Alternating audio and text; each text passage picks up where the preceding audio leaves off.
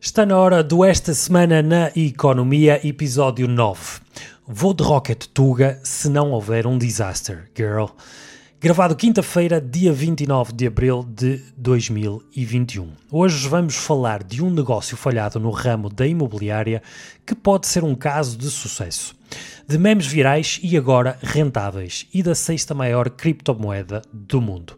Falamos ainda de foguetões espaciais, de carros elétricos, da carga fiscal sobre salários e de um colapso na Turquia. No final, damos-lhe ainda uma dica de como poupar no IMI. Fiquem por aí que vai começar agora o Esta Semana na Economia. Este programa é-nos trazido por Dignos Domos Mediação Imobiliária. A Dignos Domos dedica-se à mediação imobiliária e são especialistas no mercado do Grande Porto. Comprar, vender, arrendar ou investir, a Dignos Domos tem a melhor solução e o melhor acompanhamento para si em todo o processo. Consulte já em dignosdomos.pt. Olá mais uma vez, sejam todos muito bem-vindos ao Esta Semana na Economia.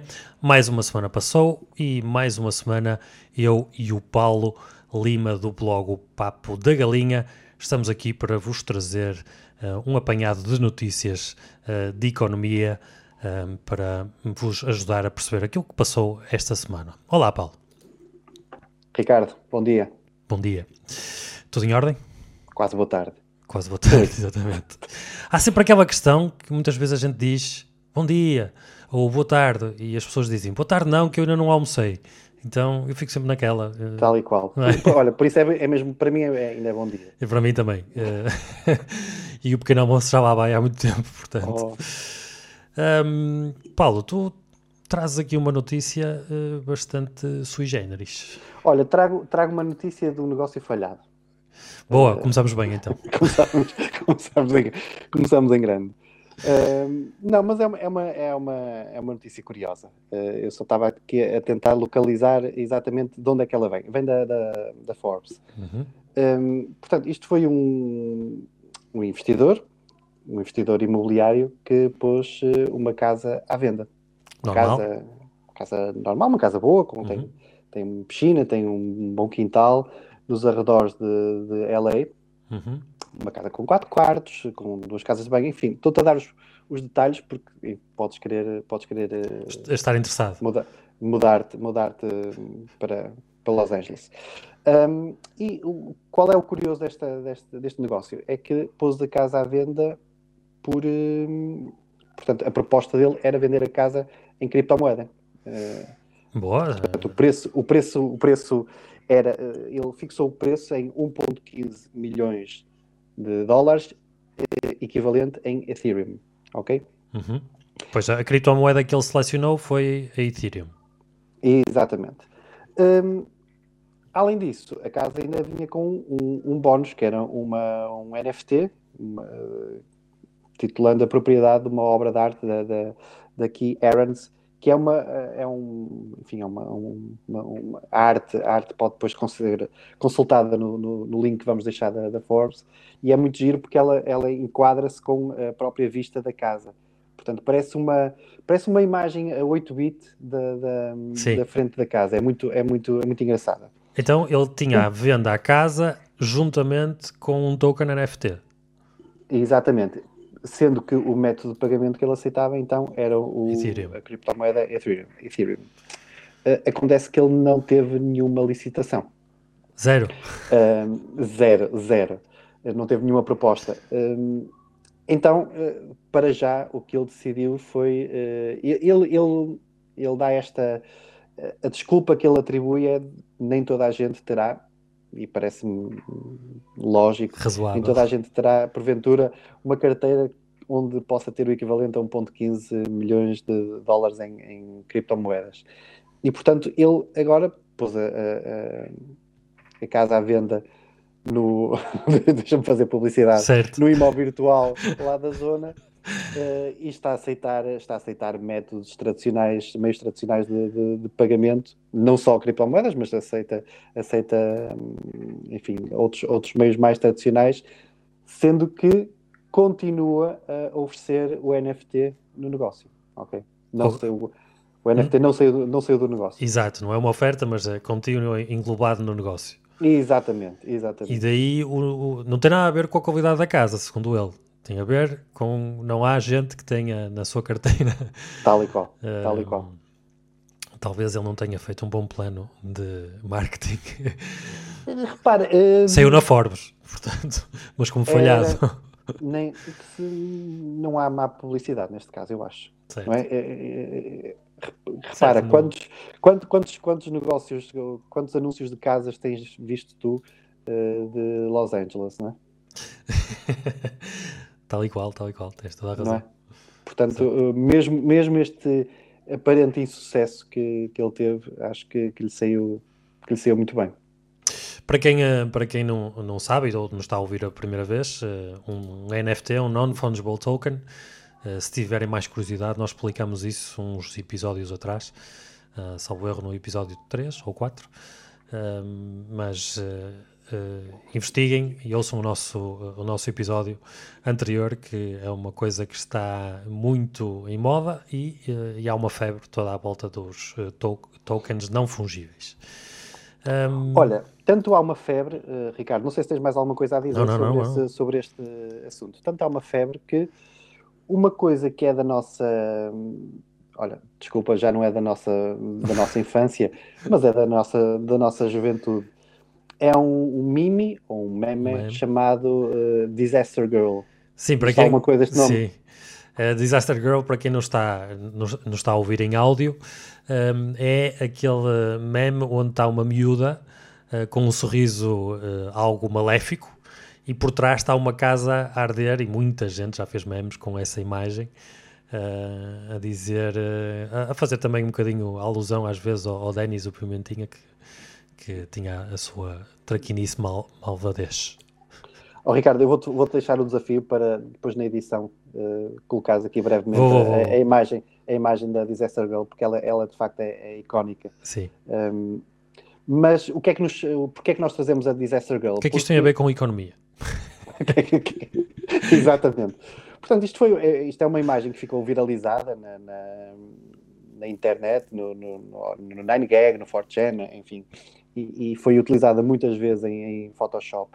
Um, esta Disaster Girl, esta menina que vemos na, na, imagem, ela, tem, ela existe, ela tem um nome, chama-se Zoe Roth. Um, esta imagem foi tirada em 2005. Vê lá, Portanto, uh, ela já não é uma menina agora. Ela agora já é uma, já é uma mulher com 21 anos, uh, estuda.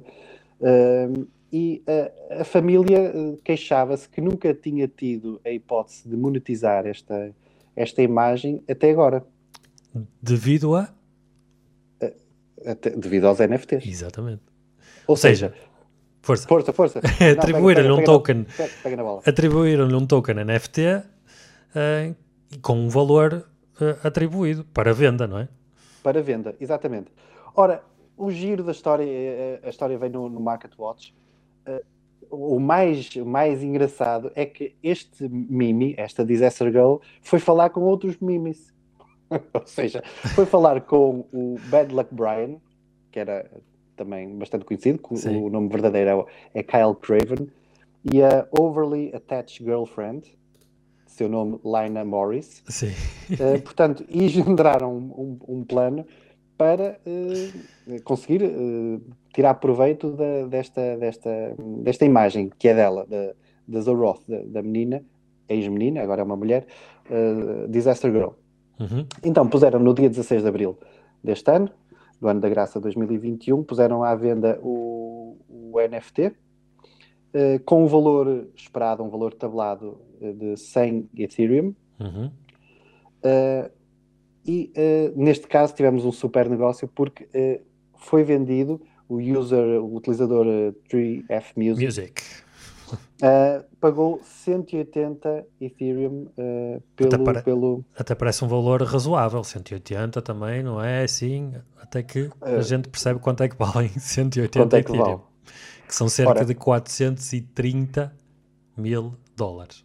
Mil dólares. No momento da venda. E a notícia, a notícia também nos dá conta disso e é muito, é muito interessante porque ela dá-nos os dois valores os 180 Ethereum equivaliam a 430 mil uhum. dólares no momento da venda e no momento da notícia, portanto, esta notícia é de 27 de abril, uh, estes 180 Ethereum já valiam 470, 470. mil dólares. Uhum. Ok? Portanto, é, é, é, demonstrativo, caso, caso ainda não soubéssemos, demonstrativo da, da volatilidade desta, desta moeda, desta criptomoeda, à, à semelhança de muitas outras. Certo. Ok? Uh, para finalizar esta notícia, uh, há outra coisa muito curiosa, é que por cada venda subsequente que, que a Zoroth e a sua família façam, uh, desculpa, não, não é que eles façam, que alguém já foi venda, sim. Que alguém, que alguém a venda, ou seja, quando o 3F Music voltar a vender este NFT, a Zoroth e a sua família recebem 10% do produto à venda. Exatamente, foi uma coisa que nós eh, falámos aqui quando falamos a primeira vez dos NFTs, que quando uh, alguém vende um, um, um NFT pode-lhe associar uh, um, uma comissão na revenda, ou seja, isto pode ser um investimento uh, que não para, não é? Um, isto tudo é atribuído ao blockchain da, da criptomoeda Ethereum um, através do, de uma coisa que se chama Smart Contracts. Um, e isto vem então credibilizar ainda mais o, o, as transações e, as, e, os valores NFTs. Eu lembro-me na altura que nós falámos, Paulo, de eu prever que haja aqui alguma, uh, alguma uh, tentativa de monetização por parte de artistas digitais, por parte de pessoas que têm produtos digitais, como já houve do, do Jack Dorsey, do primeiro tweet da história, ele vendeu também por, salvo erro, 2 milhões e meio. Uh, e agora, uh, quer dizer, uma coisa que toda a gente conhece, ou a maior parte de nós conhecemos no mundo, sim, sim, um meme, sim, um, uh, finalmente ela ficou conhecida no mundo inteiro sem tirar praticamente, provavelmente, nenhum proveito disso. Se calhar até, antes pelo contrário, teve algumas dores de cabeça um, por ser tão conhecida e, e, ao mesmo tempo tão desconhecida, porque na realidade ninguém a, ninguém a, a maior parte das pessoas que conhecem a imagem não, não a conhecem mas finalmente chegou a hora de retirar algum dividendo disso. E uh, aqui é que está o verdadeiro valor dos NFTs, os Non-Fungible Tokens, uh, a meu ver, tanto para artistas digitais como uh, coisas que vão virais, que se tornam virais. tem aqui um, uma forma engraçada e, e, bastante valiosa, pelo que se vê da notícia, de ganhar dinheiro com isso. Sim, sim, é muito, é, é muito curioso e dou, dou a mão à palmatória neste caso, não se, embora não estejamos a falar de um, de um modelo mais tradicional de, de, rentabilidade, eu poderia pensar, por exemplo, em, em direitos, direitos de imagem, ou seja, cada vez que a imagem fosse, fosse usada ou reproduzida, tirar dividendo a partir disso, uh, mas já vimos que isso não é, não é, enfim, não é, não é possível, não é, não é possível rastrear uh, esse tipo de, de, de, utilização, digamos. Certo e, portanto, pela venda da, da propriedade intelectual, se lhe quisermos chamar assim, uh, é, consegue-se fazer essa, essa rentabilização. Sim, isto, Muito... isto nada mais é que uma fotografia. Portanto, nós podemos agora, se calhar daqui Continuar para a utilizá-la. Sim, e, e, daqui para a frente vermos até fotógrafos profissionais e artistas né, a, a, a, tentarem monetizar finalmente as suas, as suas obras através desta, desta, desta maneira, dos NFTs. Sendo que isto se tornou um meme e por isso é que se ganhou valor. E falando de memes, né, um, falamos de Elon Musk. Temos o nosso Elon, sério? momento Elon Musk. A sério, olha, não estava, nada, não estava mesmo nada à espera. Uh, não estou a dizer que o Elon Musk se tornou um, um meme. Mas ainda, ainda uh, ou então já, certamente há memes com, com o Elon Musk. Não me recordo nenhum agora, mas certamente haverá. Se não há, já sei o que é que eu vou fazer. um NFT. Exatamente. Isto para falar do quê? Um, que o preço, quando estávamos a falar de, de, de memes, uh, há uma, uma, uma, uma criptomoeda que começou por ser uma piada em 2013, que se chama Dogecoin, não é? Um, que se refletia num, numa imagem que representava o cão Shiba Inu. Um, e uh, esta, esta criptomoeda foi criada em 2013 com essa imagem, na, na moedazinha, na, na imagem virtual, com a imagem desse cão. Uh, numa forma de crítica à febre das criptomoedas. O que é facto é que há, com, há piadas que se tornam muito sérias. Totalmente. E foi totalmente. aquilo que aconteceu uh, desta vez, porque o preço uh, da Dogecoin já subiu bastante desde 2013, subiu, desceu, foi criticado, foi explorado, várias coisas. Mas esta semana o preço da Dogecoin disparou depois então aqui é que entrou o Elon Musk, da partilha de tweets uh, de, do Elon Musk e também uh, do empresário uh, Mark Cuban, para quem não conhece, é o dono do Dallas Mavericks, mas se calhar conhecem mais pelo Shark Tank, pelo Shark Tank passava aqui exatamente. na SIC Radical, salvo o erro. Uhum. então eles tweetaram sobre a Dogecoin e, e, então o valor da Dogecoin avançou cerca de 20% uh, de, de 32 uh, uh, cêntimos de dólar. Cêntimos de dólar. E eu sim. Eu estava à procura do termo de cêntimos sim. em americano, em, uh, em, inglês, mas agora não lembro. Uh, e uh, a criptomoeda, inspirada neste meme, depois atingiu um recorde de 45 cêntimos de dólar no início do mês. Entretanto, o valor já recuou, recuou uh, outra vez para os 31 cêntimos de dólar. Mas isto para dizer que uh, há coisas que podem ser virais e influenciadoras de mercado, mas quando Elon Musk diz alguma, diz alguma coisa, toda a gente. Uh, se calhar é o, o, maior influencer que existe neste momento em termos económicos no mundo. Totalmente, uh, totalmente. É? Ele, tem, ele tem uma influência brutal. Tem, brutal. O Twitter, o Twitter dele é, é é muito, muito seguido, muito. Uh, ele depois também tem uma, tem uma personalidade muito, muito especial, não é? Porque tem, traz-nos sempre aquela, aquela ideia quase de adulto, adulto meio criança, meio irresponsável, não é? Totalmente. Portanto, muito, muito, muito ligeiro nas suas, nas suas afirmações. Mas é, o facto por, é que ele por causa disso também já se prejudicou, não é? Porque levou uma multa aqui há uns anos atrás por ter alertado que a Tesla iria entrar então em, um, em bolsa e por causa e não podia ter anunciado isso, levou uma multa e até teve que, salvo erro, sair do do um, da, da, do Conselho de Administração da Tesla. Sim, exatamente, exatamente. Ora, mas o, o, Elon Musk, o Elon Musk, tudo tudo que ele diz, de facto, tem uma influência no mercado. Se calhar podemos uh, um dia destes tentar tentar uh, trazer aqui uma notícia onde possamos analisar até que ponto isso pode ser uh, pernicioso para o próprio uhum. mercado, não é? Porque, enfim, trazemos sempre notícias são um bocado a imagem do, do Elon Musk, não é? Um bocado uh, acriançadas até, um bocado infantis, uh, porque esta ideia da Dogecoin, toda ela é muito um bocadinho infantil, um bocadinho irresponsável Completamente. no, seu, no seu conceito, não é? Uma criptomoeda nascida através de um, de um mime, que é uma, uma, uma piada, uma coisa para se rir, mas hoje é sexta, está no, em sexto lugar no ranking das criptomoedas. Não estamos a falar já de brincadeira nenhuma, não é? Nada, nada, zero. Nós, nós, eh, nós humildes leigos, temos, falamos, de, vamos falamos de, de Bitcoin, de Ethereum, mas que eu, olha, eu confesso aqui a minha ignorância, não sei qual será a terceira criptomoeda hoje em dia, mas neste momento já sei qual é a sexta. Exato. Certo? Uh, e isso, isso é, muito, é muito relevante. Uh, percebemos que uma, uma, uma, piada, por se viralizar, pode tomar estas, estas dimensões tão, tão, tão sérias. Sim, tem uma responsabilidade económica também, né? porque fazem logo alterar um valor de, de um bem, ou neste caso que será do, das, das criptomoedas. E, e o que é que o Elon Musk disse no tweet? Apenas disse: Dodge Father, SNL 8 de maio, 8 May 8th.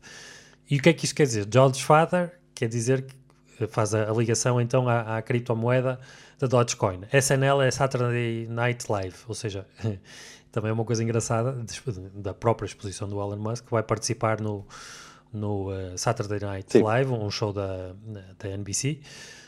Talvez o, o, o show mais visto ao, ao sábado à, à noite no, nos Estados Unidos desde há muitos anos em que semanalmente têm convidados, uh, periodicamente têm convidados diferentes a, a, um, a apresentar o, o, programa.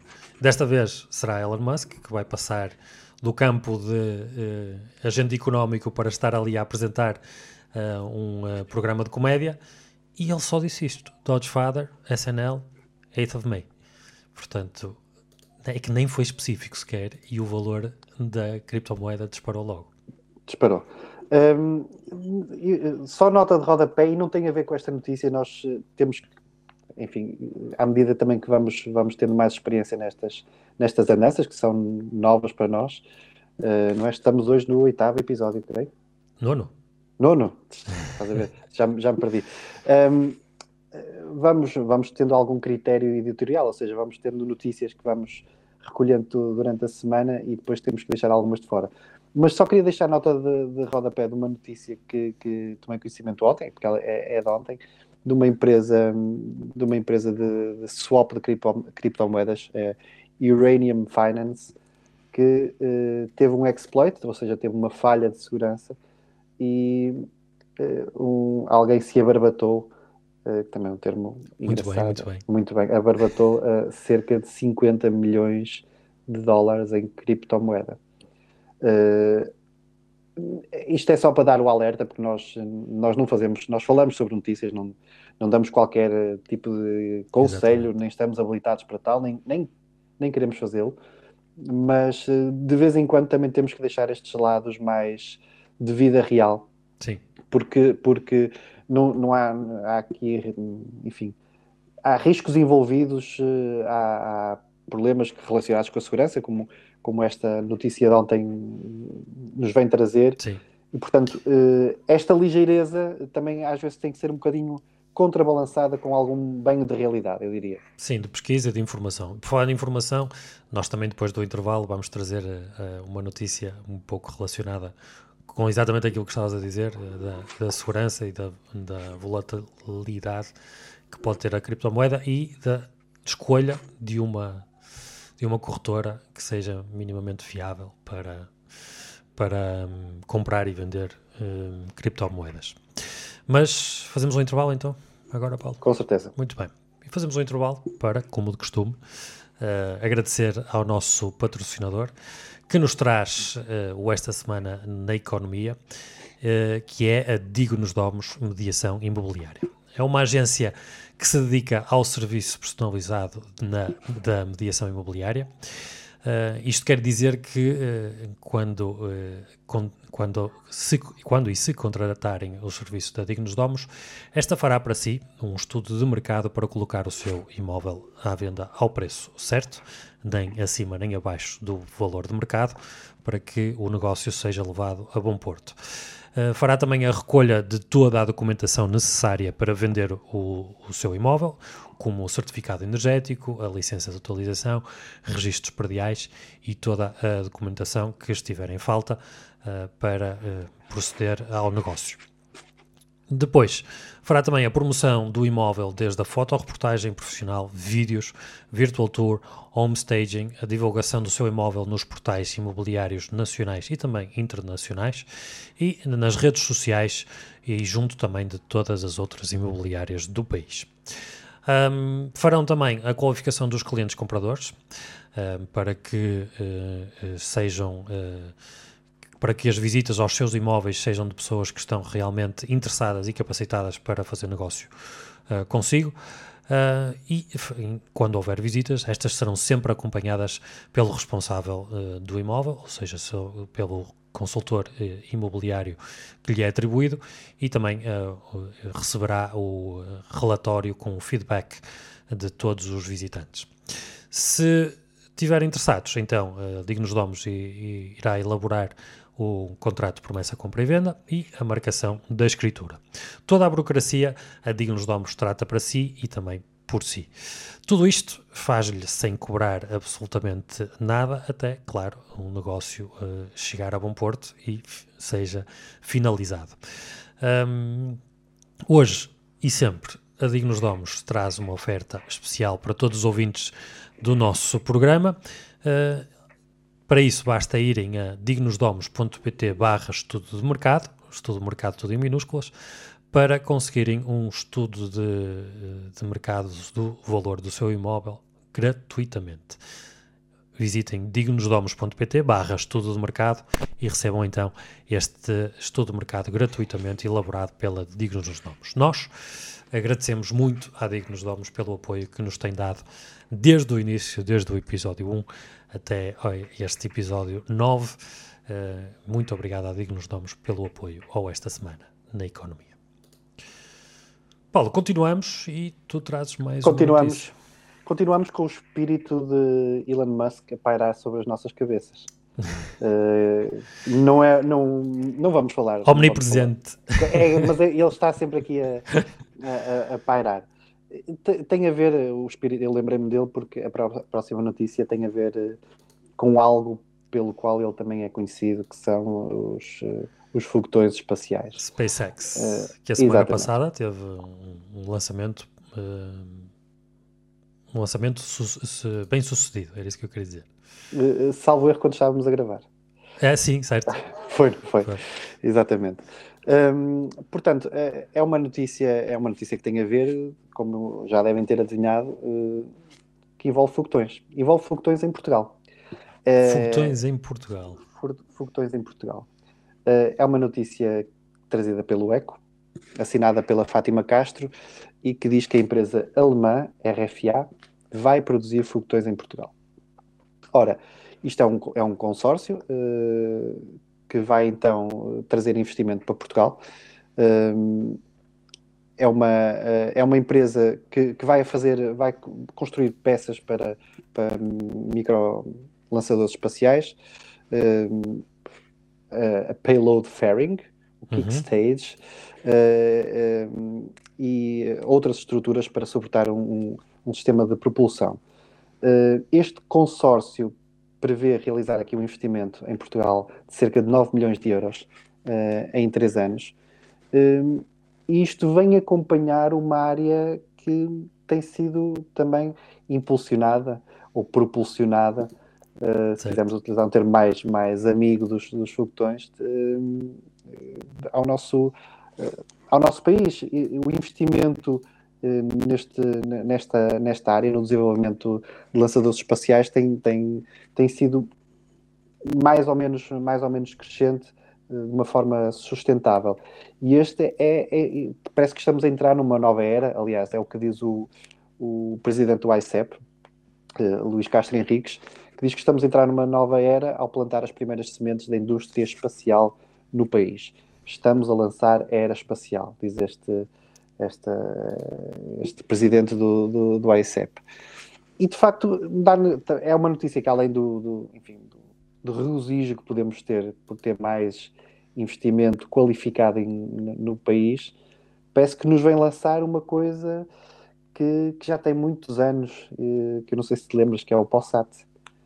Polsat? O satélite, sim, o Polsat, sim. Polsat sim, sim, o primeiro, primeiro satélite português.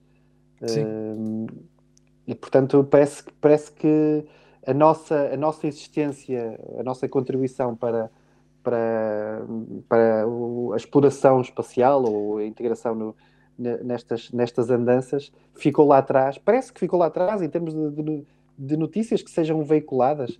E, e, esta, esta notícia desta empresa alemã RFA uh, implantar-se em Portugal, parece que nos traz outra, outro ano, eu, eu não? Não, parece que podemos fazer parte. Acho que é... Eu não resisto a fazer aqui algumas analogias. Primeiro, seria, seria porreiro pôr um Zé Povinho no espaço.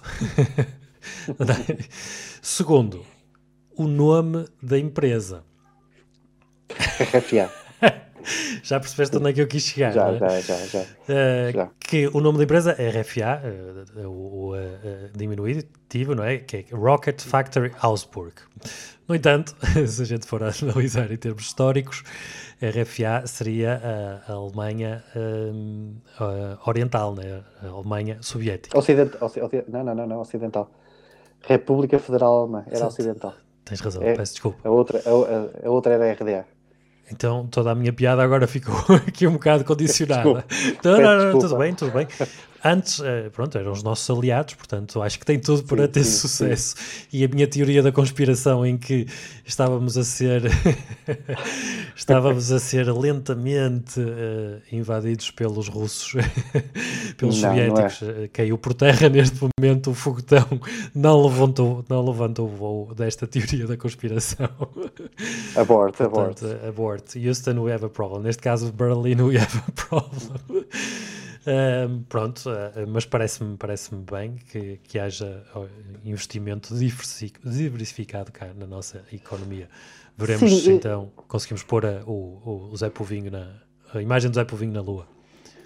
Uh, e só, só mesmo para, para, para, fechar, Ricardo, eu chamei aqui o senhor Elon Musk à colação porque de facto ele também, ele também tem sido ele tem sido um pioneiro em tudo, em tudo que se mete, não é? E a SpaceX não é não é é um grande exemplo é um grande exemplo daquilo daquilo que ele tem feito em termos de inovação um, mas isto parece que nos traz um novo paradigma ou seja em vez de grandes empreendimentos para a exploração espacial não é como eh, como conhecemos o programa espacial eh, uhum. americano a NASA os nossos europeus o nosso consórcio europeu o Ariane os soviéticos também chineses e indianos parece que agora a, a tendência é um bocadinho mais uh, diversificar, ou seja, os, os tais micro-lançadores espaciais de que se falam aqui, uh, para, enfim, com a à medida que a tecnologia avança, conseguimos ter, não necessitamos de uma escala tão grande para chegar ao espaço.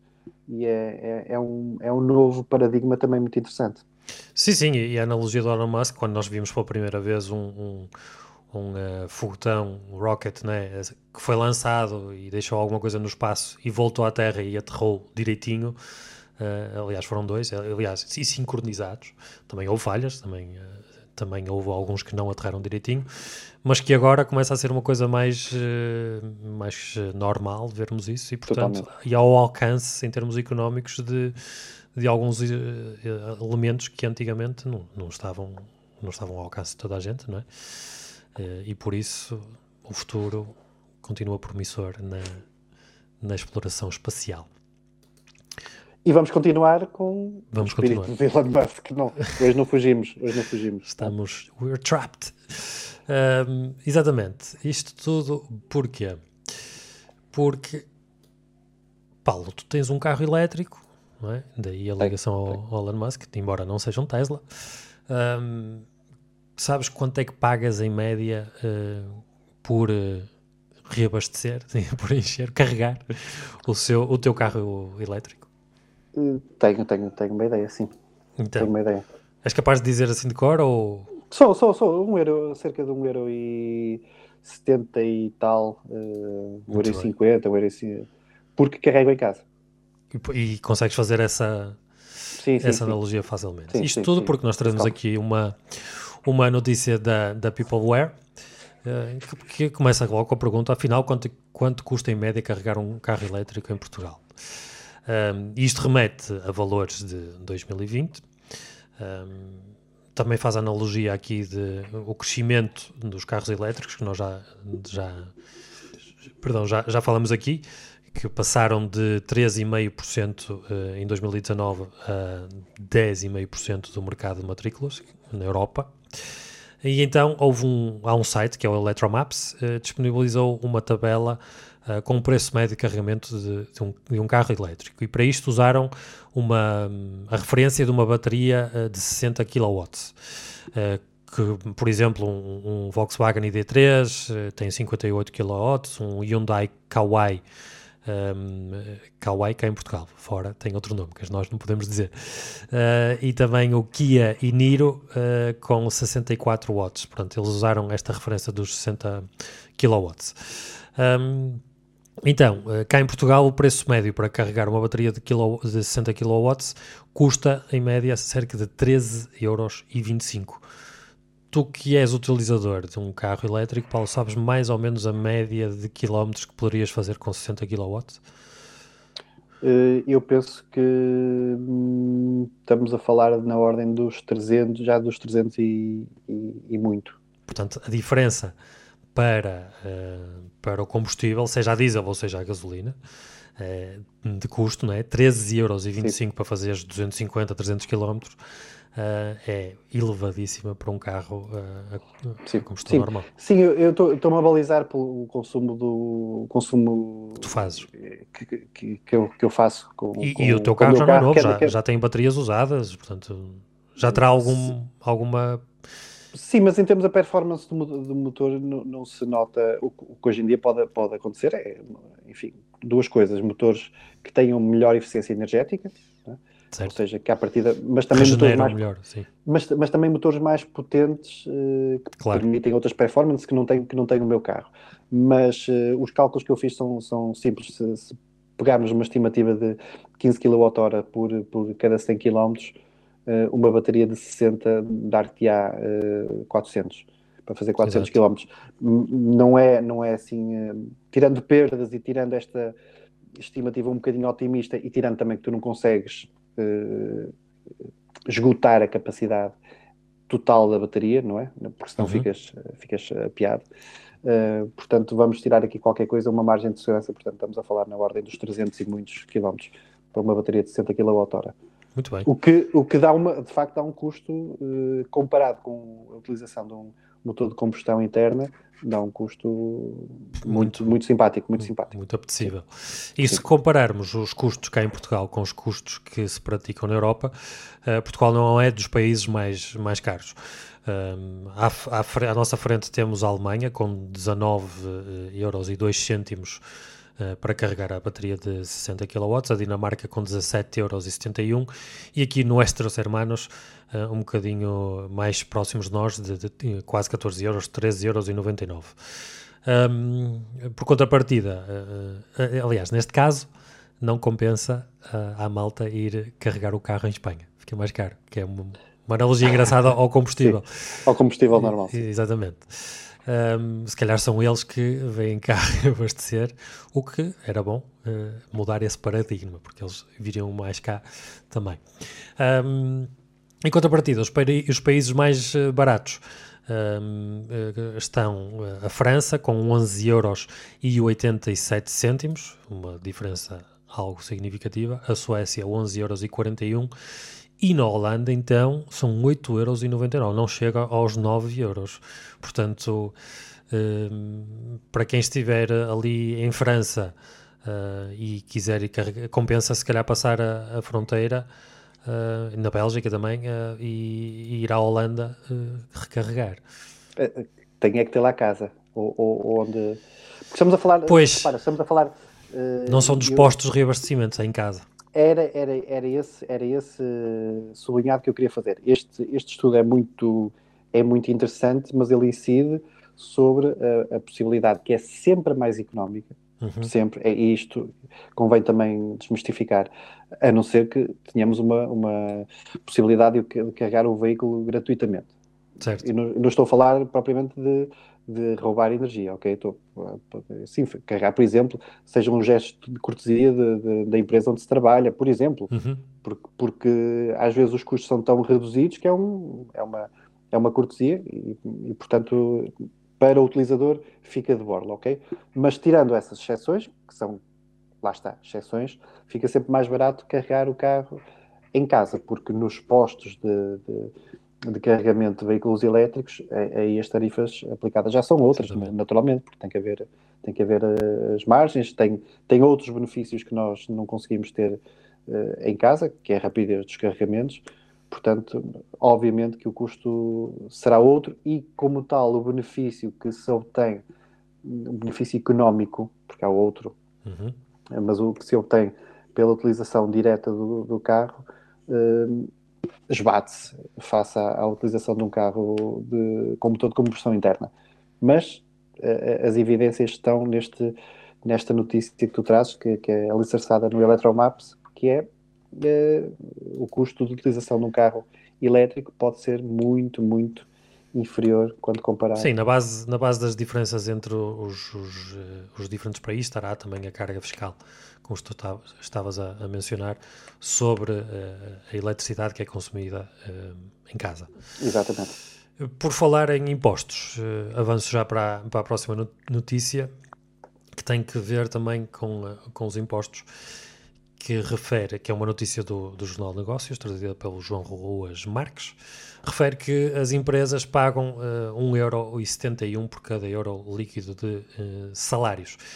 Eu, eu, trago esta notícia porque uh, às vezes apercebo-me, uh, não que eu seja uma entidade patronal, mas às vezes nós tendemos uh, só olhar para o nosso recibo de vencimento sem pensar na big picture, né, de quem nos está a pagar e, e, e quais são os encargos. Uh, e este, este artigo reflete um bocadinho isso e põe-nos um bocadinho a pensar, porque cada euro que nós recebemos, a entidade empregadora em Portugal pagará 71 cêntimos de impostos e contribuições para a Segurança Social, uh, que é, será a maior fatia neste caso, e também para o IRS. Não somos dos, dos, dos países que, que, que, esta carga fiscal incide mais, mas eu acho que é fundamental cada vez mais nós termos a noção do que do que é cobrado tão, sobre, os, sobre o nosso trabalho. não, não é só cobrado a nós, mas também cobrado à entidade patronal. Um, nesta Sim, é medida, é, diz isto. Desculpa, é uma, é, é uma notícia uh, que tu trazes que é muito, muito interessante porque, tal como a anterior, também faz um comparativo dos vários, dos vários países uh, ou de vários países da União Europeia para podermos ter um panorama melhor sobre esta Sabermos, sobre esta carga fiscal que é Sim. que é, que é para isto, aos, aos, rendimentos. Para isto eles, eles analisaram um, o, o, preço médio, o salário médio de cada país no ano de 2020, né, 2020, e em Portugal seria de 1.314 euros por mês. Uh, nesta medida, Portugal aparece em 11 entre os países onde as empresas pagam menos, um, uh, atrás da Croácia e de Espanha. Um, mais uma vez, o Chipre e a Malta uh, aparecem aqui, são os países onde a carga fiscal uh, incide menos sobre os salários. Uh, aí paga-se apenas 30, 33 e 36 cêntimos por cada euro uh, de salário. Depois, em contrapartida, a carga fiscal maior nos Estados-membros são a França, a Áustria e a Bélgica. Em França, nestes três países, sobrepassa a fasquia dos 100%. Ou seja, em França, uh, um euro de salário líquido leva a que a empresa entregue ao Estado 67 cêntimos de segurança social, mais 11 cêntimos de IRS e também 37 cêntimos por, por parte do empregado à segurança social. Um, na Áustria, 1,13 euro em contribuições por cada euro, 55 cêntimos são para a parte uh, da empresa à Segurança Social e 31 cêntimos uh, em IRS e mais 31 cêntimos uh, de contribuições por parte do empregado à Segurança Social.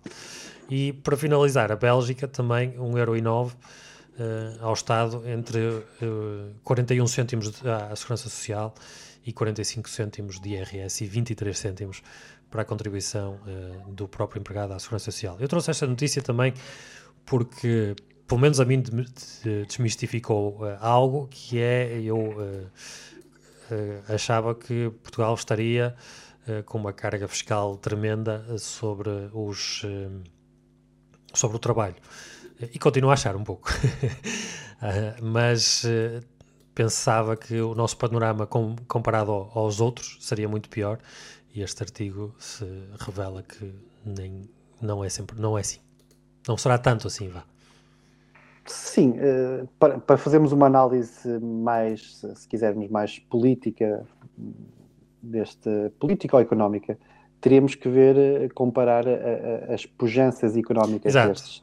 Essa análise não se pode ficar por aqui, não é? Não, não, não, não pode, não pode de todo, porque o que depois vemos, uh, e já agora complementando um bocadinho a notícia anterior, Ricardo, porque tu falaste na, notícia anterior onde falámos dos, eh, do, do, custo de carregar um carro elétrico, no, no fim da tabela, ou seja, nos mais baratos, vinham países mais, mais periféricos uh, ou, ou, mais, mais orientais na Europa, Sérvia, Kosovo, Ucrânia, etc.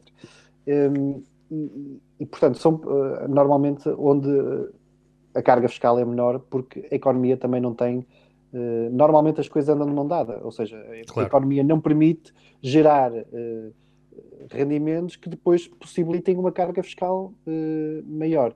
E, portanto, esta comparação também tem que ser feita com esta comparação no que, no que importa à, à carga fiscal sobre o rendimento também tem que ser vista com essa luz, ou seja, com a luz da competência económica, se quisermos, de cada, de cada Estado. Por isso, não me parece, não parece uh, muito surpreendente que países como tu mencionaste, como a, a Áustria uh, e a Bélgica e a França estejam ali no, no topo, ok? Porque, da carga fiscal, exatamente. Não, é?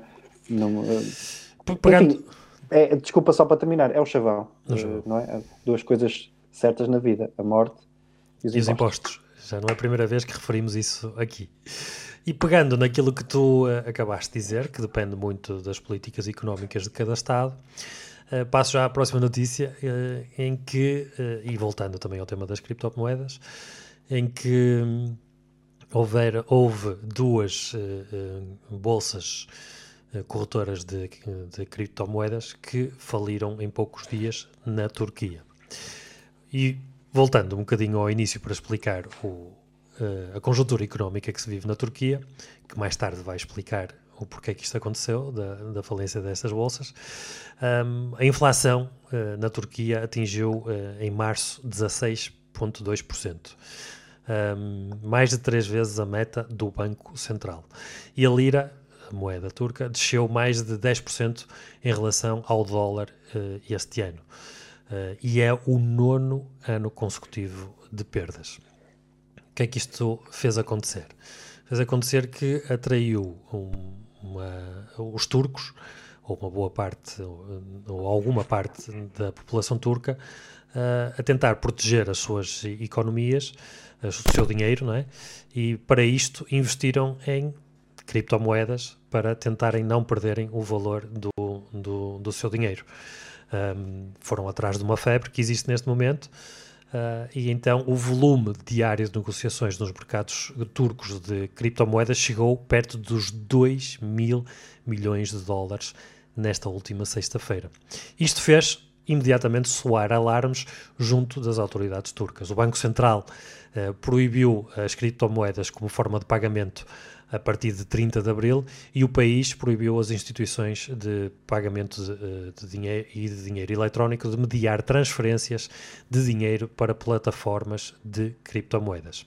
E aí vem então justificar uh, o título da notícia da, da, da, falência de duas corretoras de criptomoedas, a Thodex e a VBitcoin. Um, colapsaram nos últimos dias. A uh, Bitcoin era a quarta maior uh, bolsa uh, de criptomoedas da Turquia, com um volume diário de cerca de 60 milhões de dólares. Volume diário, 60 milhões de dólares. Um, e, e, esse volume está mais de metade ligado à Bitcoin, que esta semana teve uma queda de 19%. Um, o colapso da, da V-Bitcoin uh, acontece poucos dias depois da Thodex uh, ter suspendido as operações e o seu fundador, de apenas 27 anos, fugiu do país. Uh, esta corretora tinha cerca de 390 mil utilizadores, que já é um número considerável de, de utilizadores para que, que justifique então esta preocupação e também uh, o colapso da, da, da própria corretora. Um, no, por fim, um, um jornal turco uh, que eu tenho dificuldades em ter o nome, mas vou tentar. Haber, Haberturk. Haberturk. diz que as perdas podem chegar aos 2 mil milhões de dólares neste momento, que já é um valor muito significativo.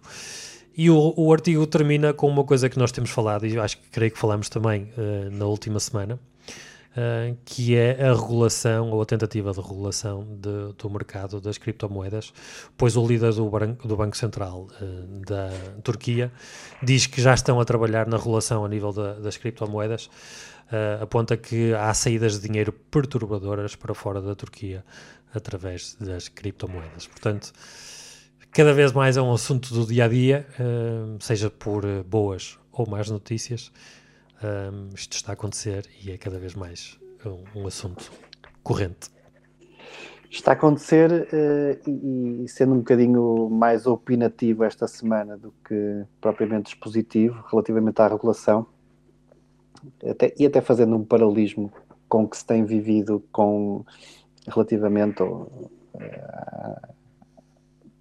à, pronúncia ou à decisão da, da, do, do, juiz Ivo Rosa uh, sobre o caso Operação Marquês, parece que de repente toda a gente ficou com, com fortes convicções sobre, sobre o que deve ser mudado na, na justiça. Parece que também na economia uh, estamos à espera que aconteçam estas catástrofes económicas. Para andarmos que, atrás que, do prejuízo. Para, exatamente, para rolar. Repara, nós tivemos uh, os bancos durante anos a fio uh, ou a ignorar este, este fenómeno ou um, a menorizá-lo. Uh, também já mencionámos isso, não é? Dizendo que as criptomoedas, Bitcoin, etc., que eram, uh, iam a servir uh, negócios obscuros, fuga, não é? negócios menos lícitos, enfim. Sim, compras, tivemos, de, compras de armas é? no mercado negro, sim. droga, o que fosse, droga, tráfico, o, o que se quisesse. E, e, portanto, agora vem, eh, parece que passar uma esponja sobre tudo isto que, que, foi dito, e eu acho que há uma urgência muito forte, uma urgência muito forte em uh, regular, uh, regular estes, estes movimentos, este, estes mercados. Porque repara, podemos ter isto, podemos ter estas. Uh, estas catástrofes como, como tivemos na Turquia, se bem que elas são circunstanciadas por, por, eh, por outras, outro, exatamente, outras, outras questões, não é?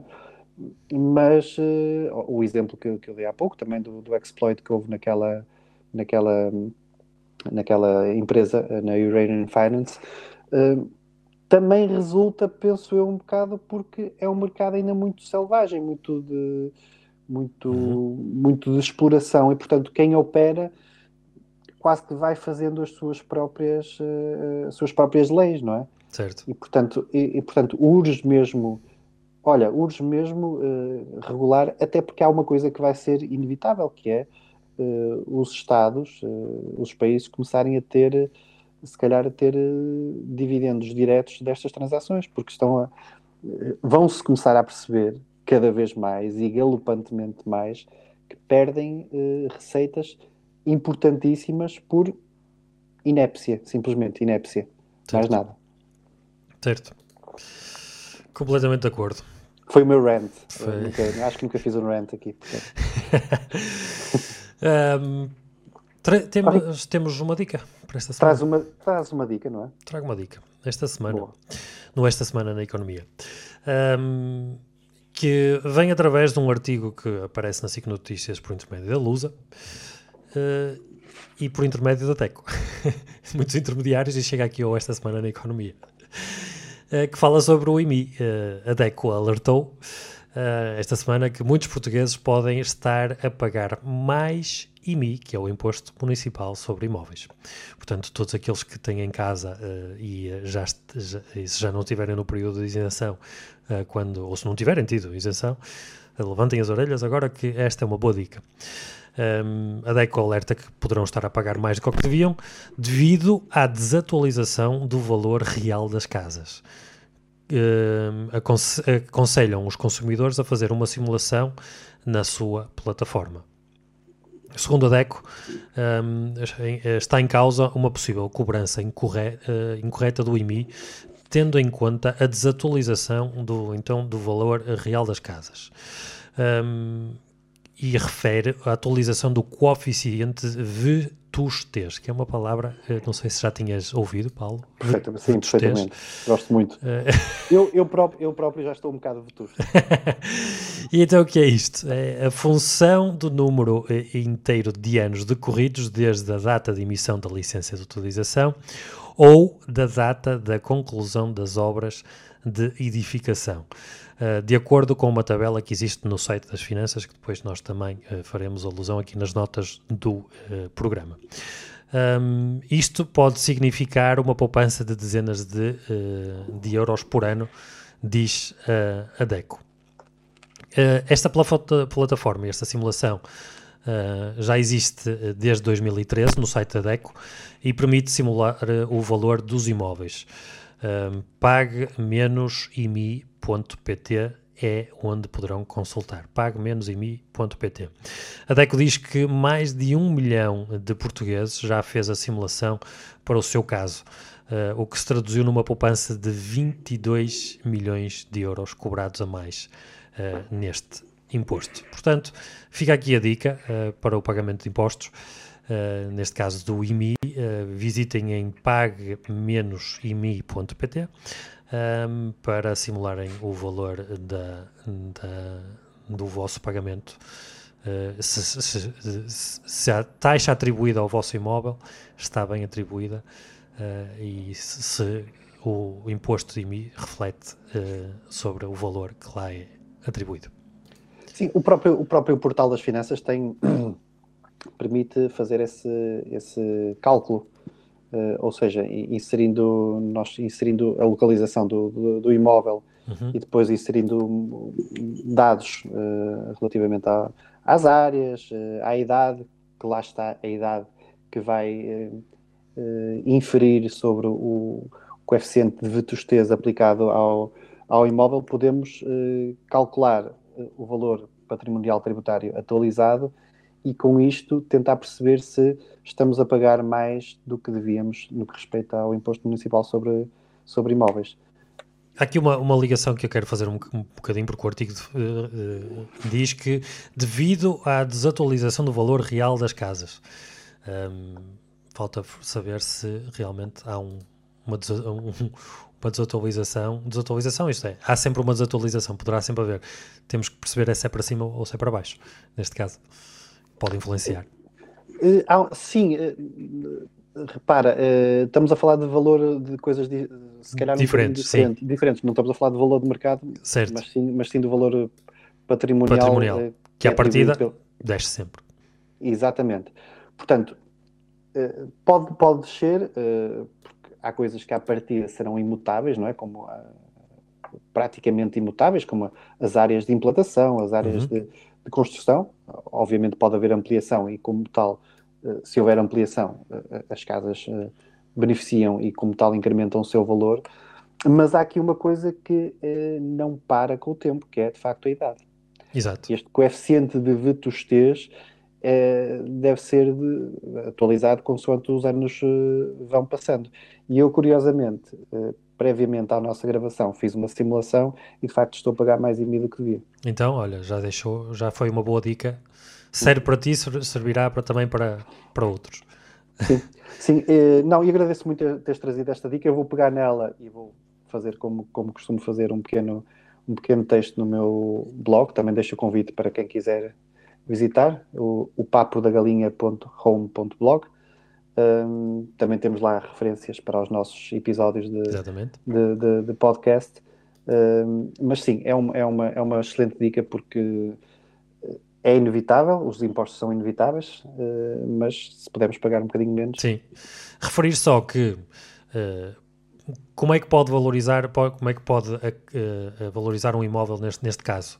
Por exemplo, alguém que tenha um terreno e não, não tinha uma piscina construída, se construir uma piscina, provavelmente uh, irá pagar mais uh, de mim, uh, portanto, obras que sejam feitas que valorizem o imóvel, até em, em termos de, de certificado e, e, eficiência energética, provavelmente irão valorizar o, o imóvel e se poderá refletir também no valor do IMI. Sim, sim, é um, é um elemento, é um elemento chamado elemento majorante no, no para o cálculo da, da, do valor da, do imóvel. Neste caso, sim, piscina, campo de ténis, garagens, etc. Exatamente. E muito bem, esperamos que tenham, tenha sido uma mais-valia uh, para si trazer este, esta dica. Uh, mais-valia será outra coisa que provavelmente nós iremos falar eu, noutro eu, programa. Eu, eu estava aqui a roer-me porque utilizaste um termo maravilhoso para, para fechar, para fechar e para falarmos sobre imóveis, mais valias. Exatamente. Acho que fica aqui um açúcarzinho para um, é. um, um próximo episódio, talvez nós uh, trazemos então essa, esse tema também algo complexo que serão as mais-valias sobre os imóveis. Por agora, resta-nos dizer muito obrigado por ter estado connosco. Muito obrigado, Paulo, por ter estado comigo. Obrigado, e, e desejar uma boa semana a todos. Uh, e uh, desejar também que estejam juntamente connosco já na próxima semana, no Esta Semana na Economia. Tchau, Paulo. Tchau, Ricardo.